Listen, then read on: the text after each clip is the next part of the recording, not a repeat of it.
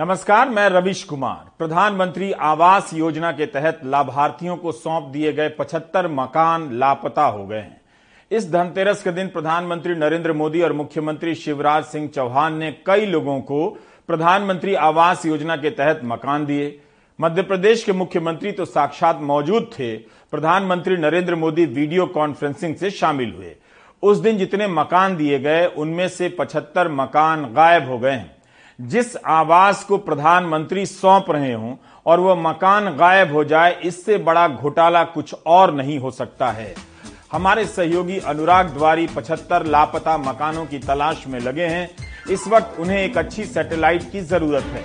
अगर Elon Musk दो तीन दिनों के लिए सैटेलाइट उधार दे देते हैं तो अनुराग लापता हो चुके 75 मकानों को खोज निकालेंगे और गरीब परिवारों के हवाले कर सकते हैं।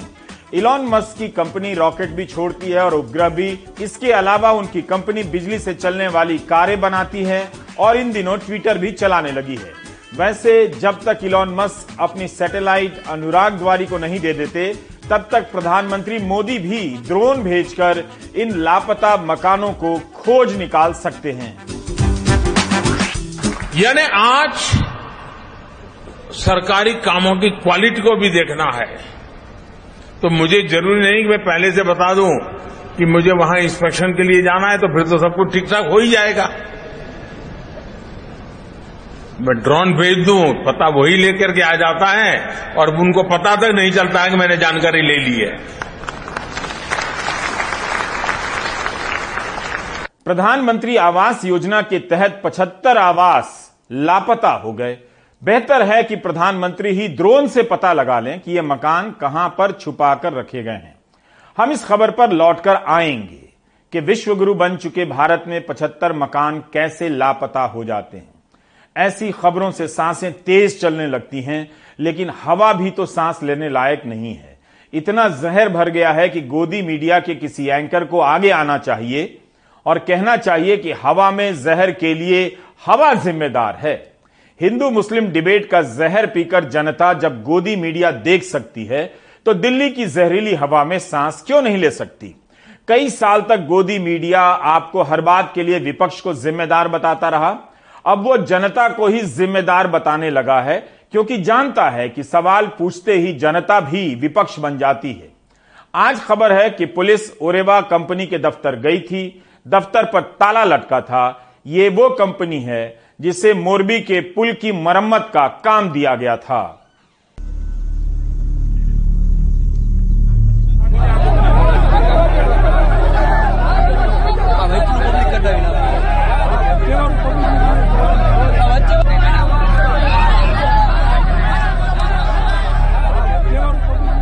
एक सौ पैंतीस लोगों की जान लेने वाले मोरबी पुल हादसे के बाद मच्छू नदी में शवों की तलाश का काम गुरुवार को भी जारी रहा।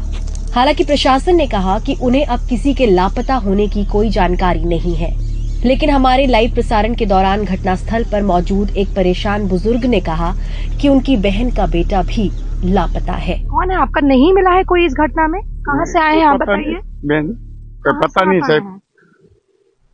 आप कहाँ से आए हैं मुझे बताइए? शामू गाँव जामनगर जिला। जामनगर जिला से। तो आपने पुलिस को बताया? हाँ लिख हाँ, कौन था आपका? कौन था? हमारी बहन का भाणेज था छोटा बच्चा था? हाँ छोटा बच्चा। वो अभी तक नहीं मिला है? वो यहाँ पे था? आया घूमने के लिए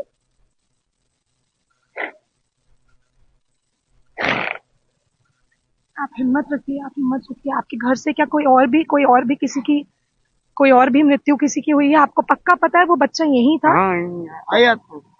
अजी पता नहीं है तो वही अकेला अकेला आया था? नहीं साथ में था। किसके साथ में था? कुटुम हमारी बहन जी आया था तो था। बहन कहाँ है आपकी? है? ये पता नहीं। ये बता चल गया है। ईद को तो जला दिया उनको जला दिया उनकी मृत्यु हो गई। तो हाँ। बच्चा छोटा नहीं हाँ बच्चा नहीं मिला था आपने पुलिस को बताई है ये हाँ बात बता लिखा दिया है। लिख के दिया बहन इसके बाद मौके पर मौजूद रिलीफ कमिश्नर ने जाँच के लिए तुरंत उसका ब्यौरा लिया। इस बीच हादसे में लापता लोगों के लिए प्रशासन का कंट्रोल रूम अब भी चालू है। मामले में अब तक जो नौ लोग गिरफ़्तार हुए हैं, उनमें पुल मरम्मत का ठेका लेने वाले ओरेवे ग्रुप के दो मैनेजर और दो सब कॉन्ट्रैक्टर शामिल हैं। बाकी गिरफ़्तार पाँच लोगों में सिक्योरिटी गार्ड और टिकट विक्रेता शामिल है। लेकिन अभी तक ओरेवे के बड़े अधिकारियों और मालिक से पूछताछ की कोई जानकारी नहीं है। पता चला कि जाँच के लिए पुलिस ओरेवा के दफ्तर भी गई, लेकिन वहाँ ताला लगा मिला। अभी तक की जाँच में पता चला है कि हादसे की एक वजह सस्पेंशन पुल के पुराने जंग लगे केबल थे, जिन्हें मरम्मत के दौरान बदला नहीं गया। सब प्रोसिक्यूशन ने भी कोर्ट ने बोला है और हम लोग लगातार रिपोर्ट कर रहे हैं कि जो केबल्स है उनको रिफर्बिश नहीं किया गया था। इट्स ह्यूज क्रिमिनल नेग्लिजेंस इस बारे में जब हमने मोरबी के डीएम से सवाल किया तो बिना जवाब दिए निकल गए। रेस्क्यू वर्क के लिए मैम सर क्योंकि आपका साइन था उस अग्रीमेंट पे please sir just one please का साइन नहीं था उसमें जिसका साइन है उसको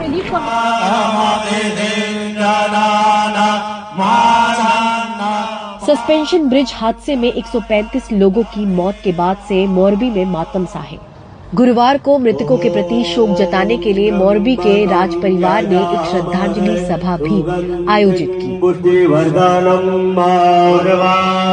मोरबी दुर्घटना में 135 लोगों की जान चली गई जिसमें से ज़्यादातर छोटे बच्चे थे। कई परिवार नष्ट हो गए बट चार दिन बाद भी पुलिस ने कार्रवाई के नाम पे सिर्फ़ कुछ गरीब सिक्योरिटी गार्ड क्लर्क और टिकट कलेक्टर्स को ही हिरासत में लिया है, जो असल में इस दुर्घटना के पीछे जिम्मेदार थे नगर पालिका की चीफ और ओरेवा कंपनी के ओनर मालिक। उनके खिलाफ पुलिस ने अब तक कोई कार्रवाई नहीं की है। क्या इन बड़ी मछलियों को उनके राजनीतिक संबंधों की वजह से बचाया जा रहा है या चुनाव के चलते उनको बचाया जा रहा है? ये बड़े सवाल है जिनका जवाब सरकार को, पुलिस को और एडमिनिस्ट्रेशन को देना इस वक्त ज़रूरी है, क्योंकि याद रखिए 135 जाने गई हैं और उसकी जवाबदारी तय करना बहुत ज़रूरी है। कैमरा पर्सन निनाद के साथ मैं तनुश्री पांडे, मोरबी गुजरात से, एनडीटीवी इंडिया के लिए।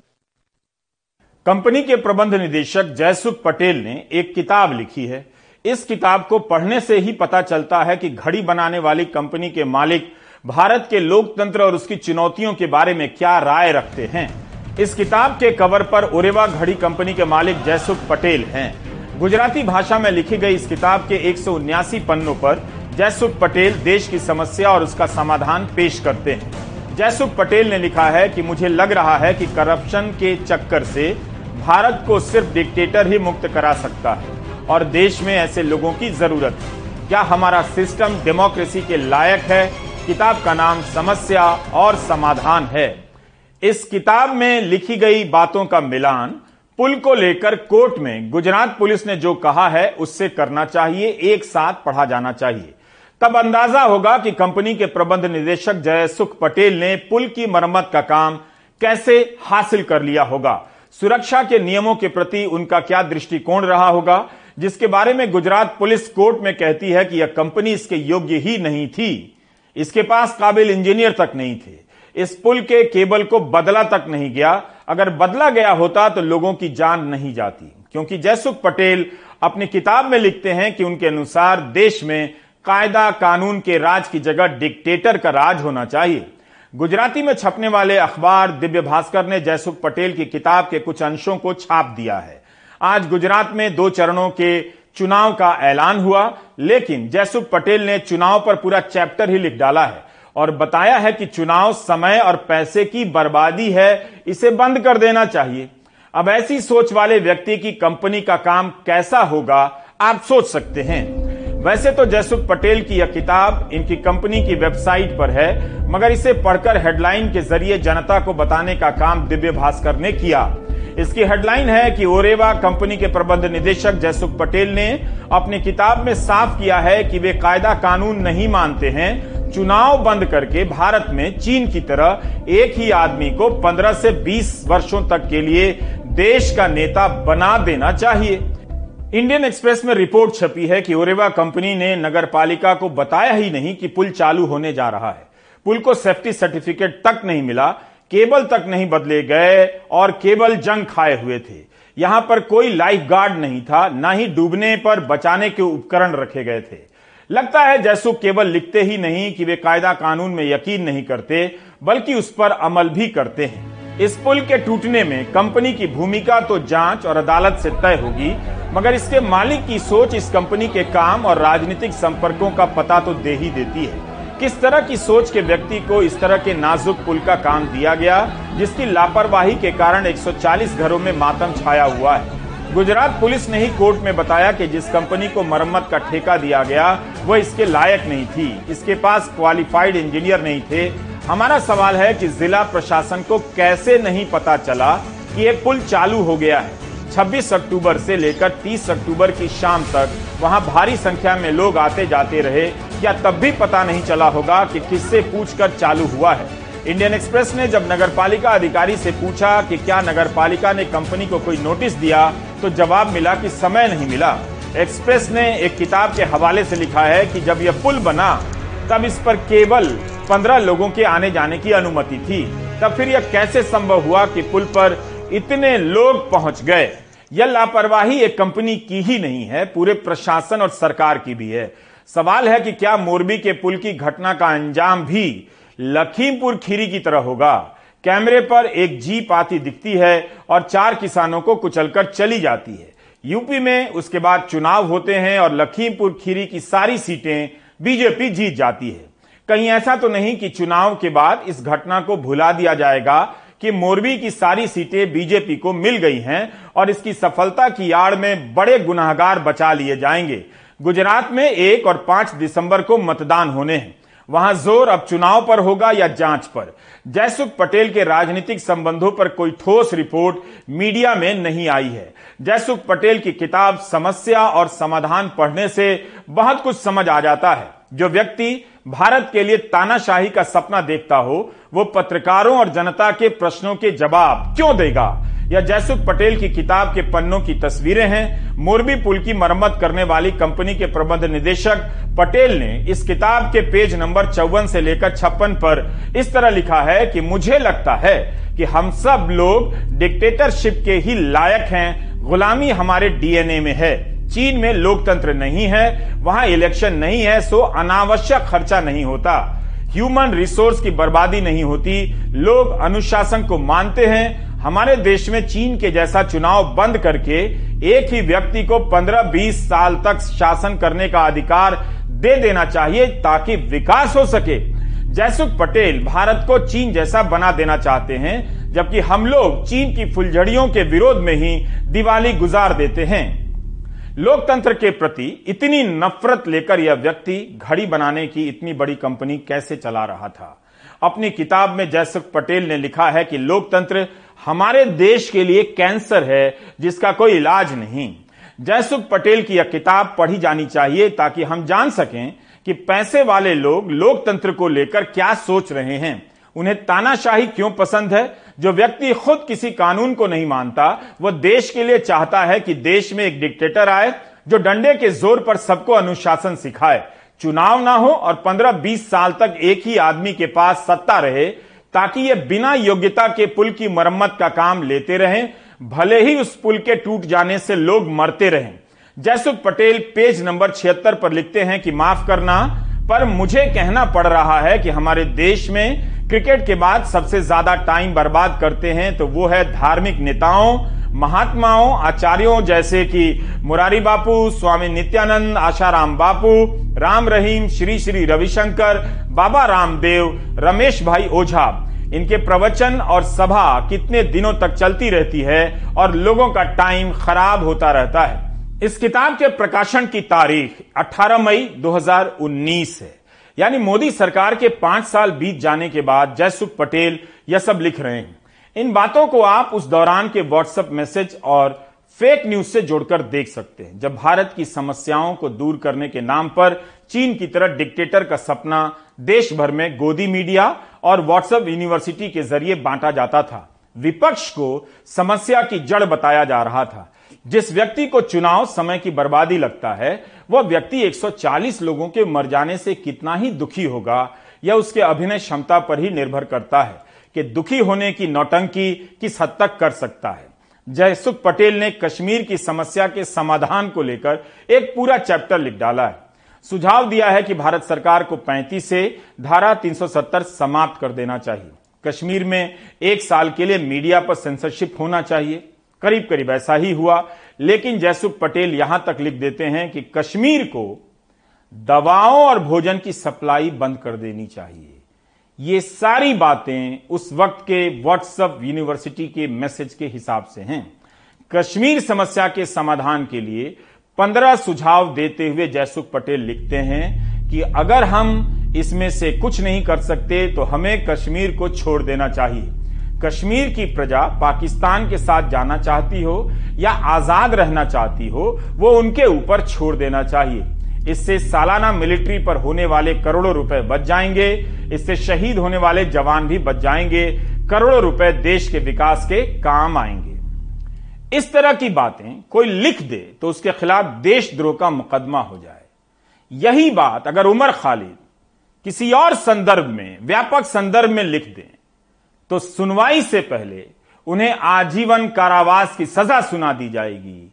गोदी मीडिया घंटों डिबेट करेगा कि इस व्यक्ति को फांसी दे देनी चाहिए। लेकिन इन बातों से पता चलता है कि यह व्यक्ति, जयसुख पटेल, अपने ही देश के नागरिकों के प्रति कितनी क्रूर सोच रखता है। उनके लिए दवा और भोजन तक बंद कर देने का सपना देखता है। कश्मीर तो भारत का ही हिस्सा है। लेकिन यह व्यक्ति कश्मीर के लिए दबाओं को बंद कर देना चाहता है और भारत के लिए डिक्टेटर चाहता है और आपको घड़ी बेच रहा है। यह कोई साधारण कंपनी नहीं है। ओरेवा दावा करती है कि वह घड़ी बनाने वाली दुनिया की सबसे बड़ी कंपनी है। इस कंपनी के प्रबंध निदेशक को चुनाव से चिढ़ है, लोकतंत्र से चिढ़ है। यह व्यक्ति घड़ी बेचकर भारत की जनता के लिए कैसे वक्त की कल्पना गढ़ रहा है, उससे सावधान रहने की ज़रूरत है। यह कंपनी केवल घड़ी नहीं बनाती है, पंखे बनाती है, हीटर बनाती है, इलेक्ट्रिक बाइक बनाती है, लाइट, स्विच वगैरह वगैरह तमाम चीज़ें बनाती है। ज़ाहिर है, काफ़ी बड़ी कंपनी है। लोकतंत्र के कारण ही जयसुख पटेल कंपनी बना पाए, लेकिन पैसा आ जाने के बाद इसी लोकतंत्र को खत्म कर देने के उपाय अपनी किताब में बता रहे हैं। क्या पता तानाशाही आती तो इनकी कंपनी पर किसी और का अधिकार हो गया होता। और ये डिक्टेटर के कहने पर उसी कंपनी में मालिक से मुलाजिम हो गए होते। वैसे इतिहास भी यही बताता है कि तानाशाही लाने में कॉरपोरेट का सबसे बड़ा सहयोग होता है। पेज नंबर 31 पर जयसुख पटेल लिखते हैं कि जब मैंने भूमि अधिग्रहण कानून को लेकर अपने विचार प्रधानमंत्री मोदी को बताए तो प्रधानमंत्री ने पूछा कि भूमि अधिग्रहण कानून सरल क्यों नहीं हो सकता? प्रधानमंत्री ने सुझाव दिया कि नितिन गडकरी, जयसुख पटेल से बात करें और भूमि अधिग्रहण कानून पर चर्चा करें। यह सब लिखा है जयसुख पटेल ने। जयसुख पटेल ने यह नहीं लिखा कि प्रधानमंत्री मोदी से कब और कैसे मुलाकात हुई। मगर जिस तरह से लिखा है, उससे यही लगता है कि जयसुख पटेल और प्रधानमंत्री मोदी के बीच संवाद हुआ होगा। यह आदमी भूमि अधिग्रहण कानून पर भारत के प्रधानमंत्री को राय दे रहा है। मोरबी का झूलता पुल ढह गया। मरने वालों की संख्या 130 से 140 तक बताई जा रही है। कंपनी के मैनेजर ने कोर्ट में कहा कि भगवान की मर्ज़ी से टूट गया, मगर यह पुल भगवान की मर्ज़ी से नहीं टूटा है, बल्कि इस सोच से टूटा कि कायदा कानून मानने की ज़रूरत नहीं, चुनाव की ज़रूरत नहीं, तानाशाही की ज़रूरत है। शुरुआती मीडिया रिपोर्ट और कोर्ट में पुलिस के बयान बता रहे हैं कि भयंकर किस्म की लापरवाही के कारण इतने लोग बेवजह मार दिए गए। यह लापरवाही भगवान ने नहीं की क्या अफसरों और राजनेताओं की भूमिका कभी सामने आ पाएगी। जयसुख पटेल बिहार और बंगाल के उद्योगपति होते तो अभी तक जाँच एजेंसियाँ उनके संबंध वहाँ के नेताओं से साबित कर चुकी होती। और गोदी मीडिया की पहली हेडलाइन ही कई हफ्तों तक होती कि ममता या तेजस्वी से जयसुख के करीबी रिश्ते एंकर सवाल कर रहा होता कि क्या इस्तीफा देंगे नीतीश या तेजस्वी या ममता। पुल के टूटने से लोगों की मौत भयावह घटना तो है ही। जयसुख पटेल के विचार भी कम खतरनाक नहीं। हम ऐसी सोच से भरे लोगों से घिर गए हैं, जिनकी आस्था ना तो लोकतंत्र में है, ना यहाँ रहने वाले लोगों में। वे तानाशाही की पूजा करने लगे हैं। इन्हें पता नहीं कि इसी देश में कितने करोड़ गरीब लोगों ने रात रात जागकर चुनावी रैलियों का इंतज़ार किया, अपने नेताओं के भाषण का इंतज़ार किया। कई दिनों तक पैदल चलकर रैलियों में गए, गाँवों से निकलकर दिल्ली तक आए और सत्ता बदल दी। ये चुनाव ना हुए होते तो गरीब लोग अपने लिए इतना भी हासिल नहीं कर पाते, आप भी अपने लिए कुछ हासिल नहीं कर पाते। अगर कंपनी चलाने वाला, दौलत वाला चुनाव से चिढ़ता है तो इसका मतलब है कि वह गरीबों और गरीबों के सपनों से नफरत करता है। गुजरात में चुनावों का ऐलान हो गया है। चुनाव आयोग का कहना है कि तारीखों के ऐलान में कोई देरी नहीं हुई। 2017 से पहले तक गुजरात और हिमाचल के चुनाव साथ साथ हुआ करते थे। 2002 के अपवाद को छोड़कर। उन्नीस से 2012 तक यह सिलसिला साथ साथ चला, लेकिन 2017 में हिमाचल प्रदेश के लिए अलग ऐलान हुआ और गुजरात के लिए अलग। इस बार भी यह सवाल उठा तो चुनाव आयोग ने कहा कि कोई देरी नहीं हुई है। दो राज्यों में चुनाव है, हिमाचल में और गुजरात में। आठ तारीख को परिणाम दोनों राज्यों के आने हैं। इलेक्शन कमीशन को इसकी सफ़ाई देश की जनता के सामने देनी चाहिए, क्योंकि वो एक कॉन्स्टिट्यूशनल अथॉरिटी है देश की, कि जब दो राज्यों के चुनाव के परिणाम साथ में आ रहे हैं तो एक चुनाव जो हिमाचल का, उसकी तारीख की घोषणा आप चौदह को करते हैं, और दूसरे चुनाव की घोषणा आज तीन नवंबर को आप कर रहे हैं। कोई जस्टिफिकेशन कोई कारण, कोई दबाव, ये खुलासा देश चाहता है इलेक्शन कमीशन जो कि एक निष्पक्ष बॉडी और कॉन्स्टिट्यूशनल बॉडी मानी जाती है, उससे हम उम्मीद करते हैं। सेकेंडली इतने चुनावों की घोषणाएँ हमने देखी है। हिमाचल के चुनाव की घोषणा, एक स्पेशल घोषणा थी। उसमें चौदह तारीख को नोटिफिकेशन जारी होता है और कोड ऑफ़ कंडक्ट इम्पोज हो रहा है सत्रह को, क्योंकि 16 तारीख को प्रधानमंत्री जी की रैली थी। और उस रैली को उनको सरकारी संसाधनों से करना था। एक्चुअली दी अनाउंसमेंट में बहुत सारी चीज़ों को बैलेंस करना है। जिसमें जिसमें there is a tradition of counting it together there is whether there is a difference between the date of last term of the assembly the number of days on which MCC would be introduced. So there are large number of factors. So there are certain factors which let me tell you in case this particular case. Announcement जो आज हम कर रहे हैं वो अभी भी last date of जो टर्म है असेंबली का वो 18 फरवरी 2023 में है उससे 110 दिन पहले है still it is quite in advance there is still time but then it gets constrained by or limited by, or, or we have to factor in the uh, elections in the other state. Then, from counting, 72 days gap between announcement, this is on 8th of uh, December, and the 18th of uh, February. Still, there is a 72 days gap. चुनाव आयोग ने कहा है कि वह 100 फ़ीसदी निष्पक्ष संस्था है। मोरबी पुल से जुड़ी कंपनी के प्रबंध निदेशक जयसुख पटेल तो चुनाव ही बंद करा देना चाहते हैं। जयसुख पटेल ने अपनी किताब में यह सब लिखा है कि चुनाव आयोग, सुप्रीम कोर्ट, ईडी, सीबीआई लोकतंत्र की रीढ़ है, मगर राजनेता अपने हिसाब से इस्तेमाल करते हैं। बहरहाल चुनावों को लेकर आम आदमी पार्टी कहती है कि कांग्रेस और बीजेपी एक हैं। कांग्रेस कहती है कि आम आदमी पार्टी और एएमआईएम एक हैं बीजेपी की फ्रेंडली पार्टी हैं। प्रधानमंत्री मोदी ने कहा कि कांग्रेस ने आम आदमी पार्टी को आउटसोर्स कर दिया है। कौन किसका है आप समझते रहिए। 27 सालों से कांग्रेस और बीजेपी का फ्रेंडली मैच होता था। कांग्रेस हारने के लिए लड़ती थी, बीजेपी को जिताने के लिए लड़ती थी। पहली बार बीजेपी का मुकाबला असली जो है चुनाव में हो रहा है, उनको पहली बार जो चुनाव की नर्वसनेस है, वो महसूस हो रही है इस बार गुजरात में। जो जनता है वो बदलाव के लिए वोट डालेगी। इस बार जो चुनाव है, दिल्ली की तरह मुफ़्त और वर्ल्ड क्लास शिक्षा का चुनाव है, दिल्ली की तरह वर्ल्ड क्लास मोहल्ला क्लिनिक का चुनाव है और मोरबी में जो इतना बड़ा भ्रष्टाचार सामने आया, पंद्रह साल का काम ठेका बिना टेंडर के दे दिया गया। पुल की रिपेयर का काम एक घड़ी बनाने वाली कंपनी को दे दिया गया। बड़ा भ्रष्टाचार है 135 लोग मारे गए। इसका गुस्सा जो है इस बार गुजरात चुनाव में दिखेगा। ये आम आदमी पार्टी और एमआईएम ये बीजेपी की बी टीम है। सिर्फ़ ही वोट काटते हैं। अभी तो पता ही नहीं है किसका वोट काटेंगे। लेकिन हमारे सामने उदाहरण है गोवा का उत्तराखंड का। जितना परसेंटेज वोट इन्होंने काटा वहाँ उतने ही परसेंट से कांग्रेस सरकार बनाने से वंचित रही है। ये हमारे पास प्रमाण है कि ये बी टीम है।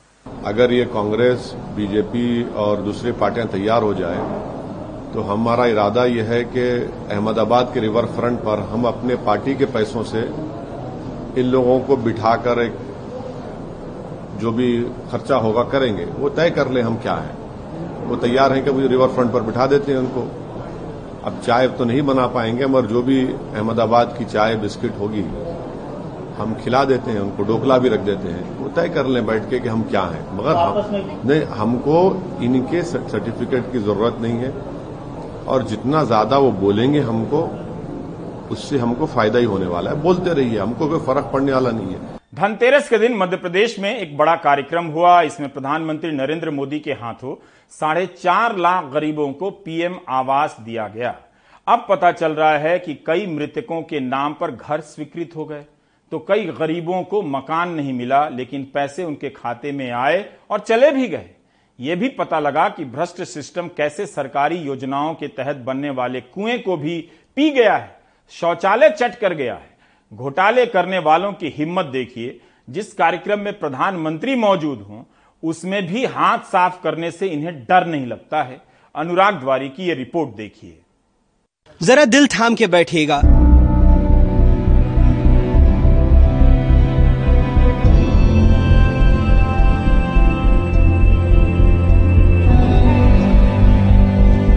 दो हज़ार इक्कीस में लालमणि चौधरी जी जीवित हैं। यहाँ 2016 में उनकी मौत हो चुकी है।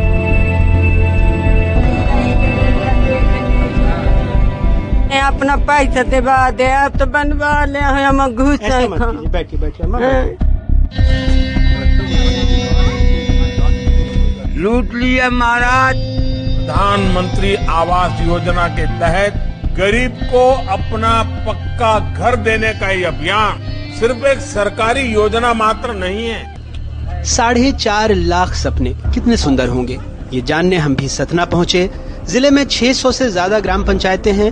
हमने सोचा इन सपनों की चर्चा की शुरुआत रहीकवारा गाँव से करें। यहाँ भी इन घरों के बड़े पोस्टर लगे थे। तभी गाँव में हमें सुंदी बाई मिली। उनसे जाना प्रधानमंत्री आवास की संपूर्णता को।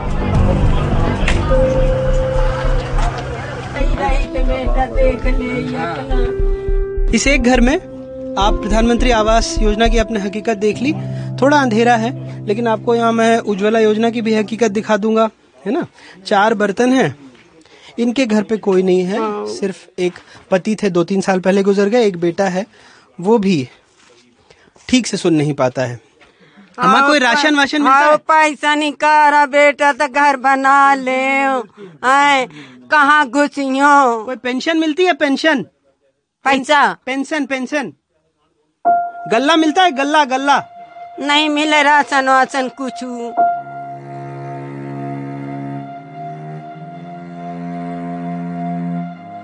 कुछ नहीं अपना पैसा देवा दे अब तो बनवा ले हम घुस बैठिए सुंदी बाई के घर की संपूर्णता आपने देख ली?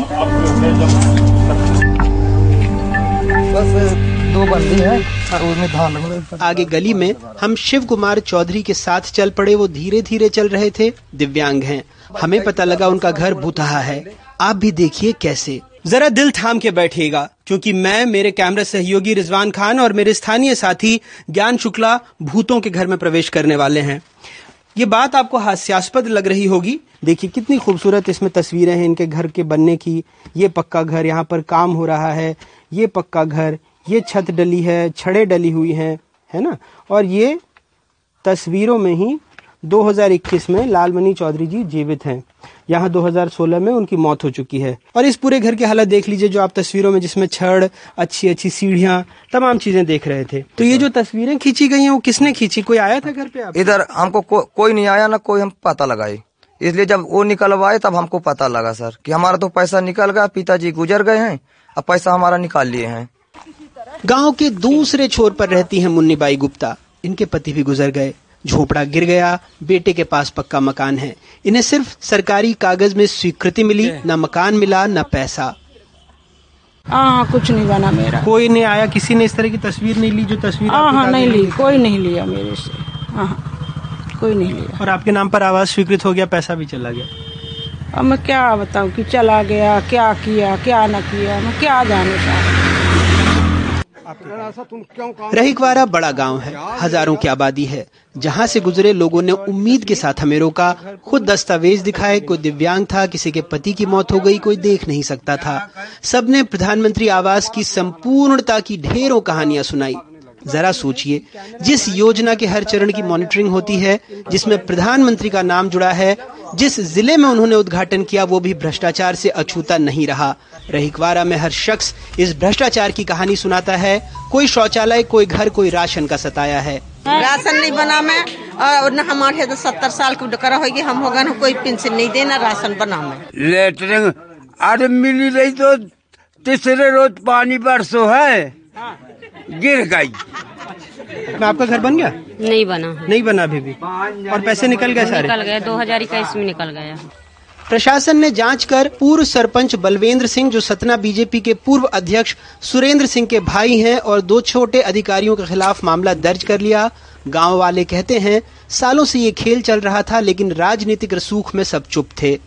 उनके जो भाई हैं, वो बीजेपी के अध्यक्ष हैं पूर्व अध्यक्ष ज़िले के तो उनके कांटेक्ट हैं ऊपर यहाँ से और दिल्ली तक। तो सब अफसरों को दबा दिया, वहाँ से फ़ोन किया, ट्रांसफ़र कर देंगे, चुप रह गए इधर पैसा भी मिल गया। गाँव तरक्की पर है। नया पंचायत भवन बन गया सो पुराने में कुरियर का दफ्तर खुल गया। कौन जाए देखने? बहरहाल सवालों के जवाब लेने हम कलेक्टर कार्यालय सतना पहुँचे लेकिन कलेक्टर साहब मीटिंग में व्यस्त होने की बात कहने लगे। स्थानीय मीडिया को सात सेकंड का उन्होंने बड़ा सा स्पष्टीकरण दिया था। एक रहकवारा का मामला आया था जहाँ आवाज़ उसके उसकी जाँच कर रहे हैं। उसमें जो भी जिम्मेदार होगा उस पर कार्रवाई होगी।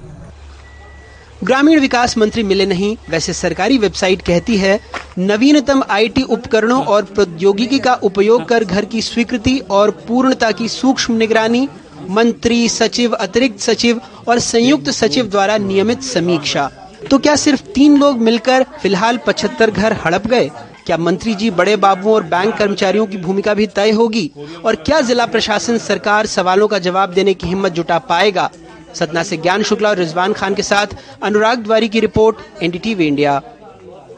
जिस राज्य में प्रधानमंत्री के कार्यक्रम में घोटाला हो जाए, क्या वहाँ केंद्रीय जाँच एजेंसियों को तुरंत नहीं जाना चाहिए? वहाँ नहीं तो मोरबी पुल की मरम्मत से जुड़ी कंपनी के खाते ही खंगाल ले।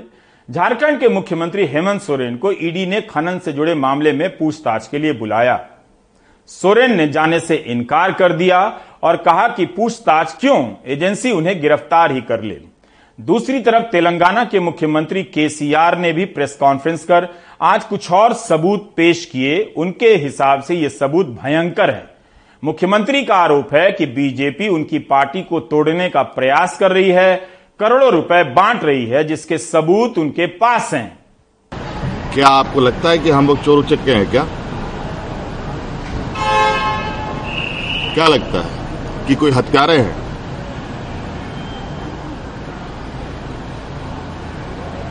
कल दिया आज आ गए। क्या हमारी व्यवस्था नहीं है? रायपुर हवाई अड्डे पर हेमंत सोरेन ने अपने इरादे साफ़ कर दिए। अपने खिलाफ ईडी की कार्रवाई को वो राजनीतिक जंग में बदलने का इरादा कर चुके हैं। इससे पहले कार्यकर्ताओं को संबोधित करते हुए उन्होंने कहा कि ईडी चाहे तो उन्हें गिरफ़्तार कर ले। आज हमें न्योता बुलाया गया है कि आप यहाँ ईडी में अपना हाजिरी लगाइए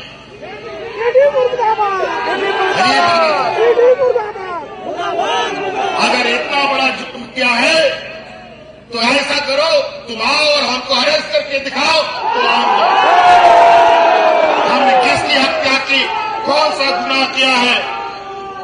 संबंध क्यों बेचते हो? अगर हमने गुनाह किया है तो पूछताछ क्यों करते हो? सीधा अरेस्ट करके दिखाओ, फिर इस रात का जनता जवाब जेएमएम के कार्यकर्ताओं ने रांची के मोराहाबादी मैदान में विरोध मार्च निकाला। सोरेन ने आरोप लगाया कि बीजेपी राज्यपाल के साथ मिलकर उनकी सरकार को अस्थिर करने की कोशिश करती रही है। झारखंड के मुख्यमंत्री को अवैध खनन मामले में पूछताछ के लिए ईडी ने समन भेजा था। बजाय ईडी दफ्तर जाने के हेमंत सोरेन ने अपने आने वाले पंद्रह दिनों के कार्यक्रम की घोषणा भी कर दी। 11 नवंबर को विधानसभा का विशेष सत्र बुलाने का भी ऐलान किया। अब बीजेपी कह रही है जब मुख्यमंत्री पाक साफ़ हैं, तो फिर ईडी दफ्तर जाने से क्यों भाग रहे हैं? देखिए जब भी आप भ्रष्ट आचरण करते हैं और आपकी चोरी पकड़ी जाती है तो आप इसी तरीके की नौटंकी करके लोगों का ध्यान भटकाने की कोशिश करते हैं हम। झारखंड में जो आपने देखा वो एजेंसीज के दुरुपयोग का जो एक लंबा सिलसिला चलता आ रहा है उसका एक और उदाहरण है। ऐसा क्यों है कि ये एजेंसीज भारतीय जनता पार्टी का भ्रष्टाचार कर्नाटक का भ्रष्टाचार 40 परसेंट कमीशन का भ्रष्टाचार हेमंता बसवा शर्मा का तथाकथित वो व्हाइट पेपर उस वक्त का उस सब पे एजेंसीज मौन हो जाती लेकिन जहाँ गैर भाजपा शासित प्रदेश हो, वहाँ एजेंसी 24 घंटे रात को भी काम कर रहे होते हैं दिन रात जाग कर अफसर काम करते हैं। तो ये सवाल सबके जहन में है। कांग्रेस केंद्र सरकार पर एजेंसियों के बेजा इस्तेमाल का आरोप लगाती रही है। तेलंगाना के मुख्यमंत्री केसीआर ने बीजेपी पर आरोप लगाया कि इसके विधायकों को खरीदने के लिए करोड़ों रुपए का लालच दिया गया, पर वहाँ केंद्र की कोई एजेंसी जाँच के लिए नहीं पहुँची। इससे संबंधित ऑडियो और सीडी भी टीआरएस ने जारी किए हैं। और आज तेलंगाना सरकार के जाँच करने वाले इन्वेस्टिगेशन एजेंसीज जो पुलिस है एसीबी है, कुछ अन्य एजेंसीज है, जो भी उन्होंने इंक्वायरी किया है इन्वेस्टिगेट किया है, ये सारे चीज़ प्रोसिक्यूशन ने आज हाईकोर्ट में दाखिल कर दी। It has been submitted to the high court और जो भी यहाँ सबमिट किए हैं, वो सारे चीज़ को मैं सुप्रीम कोर्ट चीफ जस्टिस साहब को भेज रहा हूँ। सुप्रीम कोर्ट के हर जज को भेज रहा हूँ। और सारे ही, जितने भी हमारे देश में हाई कोर्ट है, उनको भी मैंने भेज दिया है चीफ जस्टिस को। All chief justice of India of all high courts अब इंतज़ार प्रवर्तन निदेशालय के अगले रुख का है। संभावना है कि ईडी हेमंत सोरेन को किसी अगली तारीख पर पूछताछ के लिए बुलाए। ईडी देर सवेर भले ही हेमंत सोरेन को पूछताछ के लिए बुला ले लेकिन हेमंत सोरेन ने फ़िलहाल सफलतापूर्वक एक कानूनी लड़ाई को राजनीतिक लड़ाई में बदल दिया है। अब देखना यह है कि ईडी आगे क्या करती है। नई दिल्ली से राजीव रंजन एनडीटीवी इंडिया। तेलंगाना के मुख्यमंत्री दावा कर रहे हैं कि उनके पास सबूत हैं कि बीजेपी कथित रूप से करोड़ों रुपए का प्रलोभन देकर उनकी पार्टी तोड़ने का प्रयास कर रही है। कम से कम यही मौका है कि ईडी इसे लेकर पूछताछ करे। विपक्ष का आरोप भी रहा है कि जाँच एजेंसियाँ बीजेपी के राज्यों में नहीं जाती हैं। वहाँ जब भ्रष्टाचार के आरोप लगते हैं, तब भी नहीं जाती हैं। यहाँ तो एक राज्य के मुख्यमंत्री ऑडियो रिकॉर्डिंग लेकर जाने क्या क्या दिखा रहे हैं। कम से कम गोदी मीडिया ही सवाल पूछ लेता। कितने साल गुजर गए वायु प्रदूषण को लेकर राजनीति करते हुए और अलग अलग दावे करते हुए?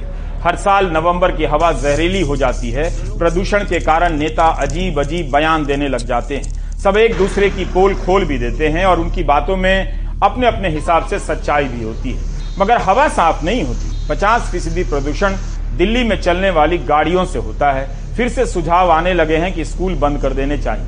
लेकिन यह जहरीली हवा तो सभी के लिए खतरनाक है, केवल बच्चों के लिए नहीं। हम कब तक स्कूलों को बंद कर या कंस्ट्रक्शन को रोककर खाना पूर्ति करते रहेंगे? दिल्ली की इस हवा का हाल भी गंगा और यमुना की सफ़ाई के जैसा हो गया है। सफ़ाई को लेकर राजनीति तो हो जाती है, मगर नदियाँ कभी साफ़ नहीं होती। इस वक्त हम दिल्ली की सबसे ऊँची इमारत doctor Shyama Prasad Mukherjee civic centre में है, जहाँ पे एमसीडी का दफ्तर है। और यहाँ से आपको दिखाने की कोशिश करते हैं कि किस तरीके से दिल्ली गैस चैम्बर में तब्दील हो गई है। दमघोटू हवा के बीच धुंधली दिल्ली। धुंध का ऐसा पहरा कि दिल्ली की सबसे ऊँची इमारत से भी दूर तक तस्वीर साफ़ नहीं। गैस चैम्बर में तब्दील होती दिल्ली की इस तस्वीर के ज़रिए समझना आसान है कि कैसे जहरीली हवा के बीच दिल्ली का दम घुट रहा है। प्रदूषण के बीच ऐसे बीमार बच्चों की तादाद अचानक बढ़ी है। डॉक्टर मास्क का सुझाव दे रहे हैं। कुछ दिनों पहले तक 10-15 दिनों पहले तक, करीब करीब दिन भर में पाँच से सात मरीज़ इस तरह के आया करते थे, जो अब बढ़ के दिन भर में कम से कम 25 से 30 हो गए हैं। तो इस एयर पोल्यूशन की वजह से सांसों की समस्या की एक बड़ी समस्या खड़ी हो गई है, जो कि धीरे धीरे करके छोटे बच्चों और पीडियाट्रिक एज ग्रुप के बच्चों को भी बहुत ज़्यादा अफेक्ट कर रही है। वहीं दिल्ली एनसीआर के करीब डेढ़ सौ नामचीन स्कूलों की संस्था नेशनल प्रोग्रेसिव स्कूल कॉन्फ्रेंस ने आउटडोर एक्टिविटीज़ पूरी तरह से बंद करने के अलावा बच्चों के लिए एन नाइन्टी मास्क अनिवार्य कर दिया है। आउटडोर एक्टिविटीज़ को बंद कर दिए हैं बच्चों का। जैसे योगा वगैरह रोज होता था या क्लास असेंबली वगैरह खुले प्लेग्राउंड में होता था उसको हमने या तो ऑडिटोरियम या तो मल्टीपर्पज हॉल में स्टैगर्ड वे में कर रहे हैं। क्लोजली ये सिचुएशन को ऑब्ज़र्व कर रहे हैं। अगर मंडे ऐसे ही रहा देन कोई डिसीज़न लेंगे। और साथ में मास्क को लेकर मास्क बच्चे जनरली एन नाइन्टी फाइव की तरफ़ शिफ्ट हो गए हैं। पहले जैसे कॉटन मास्क या धीरे धीरे पैंडेमिक कम हो रही थी तो बच्चे मास्क में तो आ रहे थे बट अभी हमने एडवाइस किया पॉल्यूशन के लिए एन नाइन्टी फाइव स्कूलों की नज़र प्रदूषण के बढ़ते खतरनाक स्तर पर है कि कहीं हालात ऑफलाइन से ऑनलाइन क्लास की तरफ़ इशारा तो नहीं कर रहे। लेकिन इस दौरान एनसीपीसीआर ने दिल्ली के मुख्य सचिव को स्कूल बंद करने को लेकर चिट्ठी लिखी है। कई बार दिल्ली सरकार को बोल चुके हैं। हमने कल दिल्ली सरकार को साफ़ साफ़ बोला कि दिल्ली की हवा जहरीली है, स्कूल्स को बंद कर दीजिए। दिल्ली का एक्यूआई इतनी बुरी स्थिति में है कि बच्चे सांस नहीं ले पा रहे हैं और स्कूल बंद करने के लिए एनसीपीसीआर को रिकमेंडेशन भेजनी पड़ी है। ज़रूरत इस बात की भी है कि हम जिम्मेदार बने और ज़रूरी ये भी है कि ज़िम्मेदारी तय होनी चाहिए। नई दिल्ली से परिमल कुमार एनडीटीवी इंडिया वायु प्रदूषण को लेकर अगले साल भी दिल्ली इसी तरह बहस करती रहेगी। लोगों के दम फूलते रहेंगे, आप और हम केवल देखते ही रहेंगे। इसलिए ब्रेक ले लीजिए।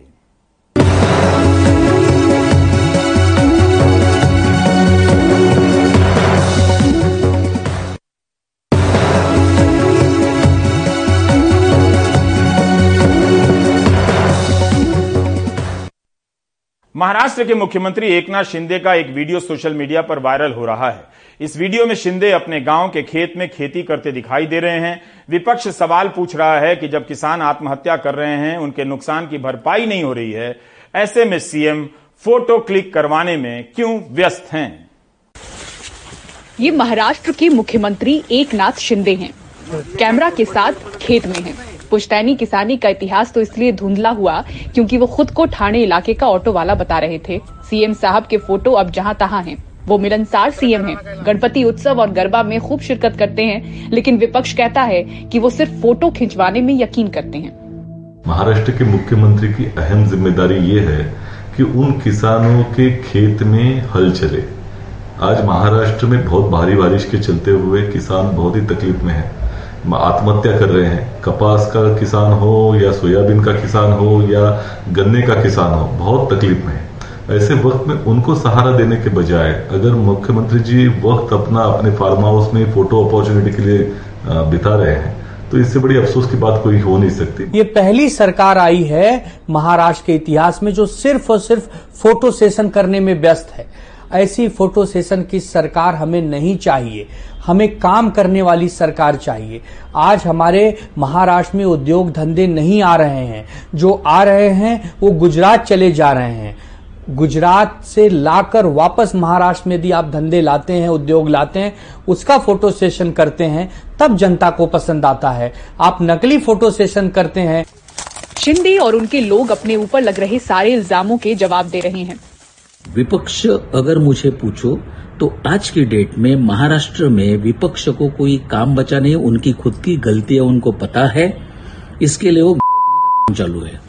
शिंदे के किसान बनकर खेत जोतने वाली ऐसी तस्वीरें पहली बार वायरल हो रही हैं, पर सवाल पूछे जा रहे हैं कि आखिर असल में शिंदे सरकार ने किसानों के लिए कितना काम किया है। आंकड़े बता रहे हैं कि देश में हो रही कुल किसानों की खुदकुशी में महाराष्ट्र के किसान सैतीस दशमलव तीन फ़ीसदी हैं। मुख्यमंत्री जब ये फ़ोटो क्लिक करवा रहे थे, ठीक उसके पहले महाराष्ट्र में बेमौसम बारिश ने करोड़ों का नुकसान कर दिया। विपक्ष और किसान यूनियन मदद मांग रहे हैं।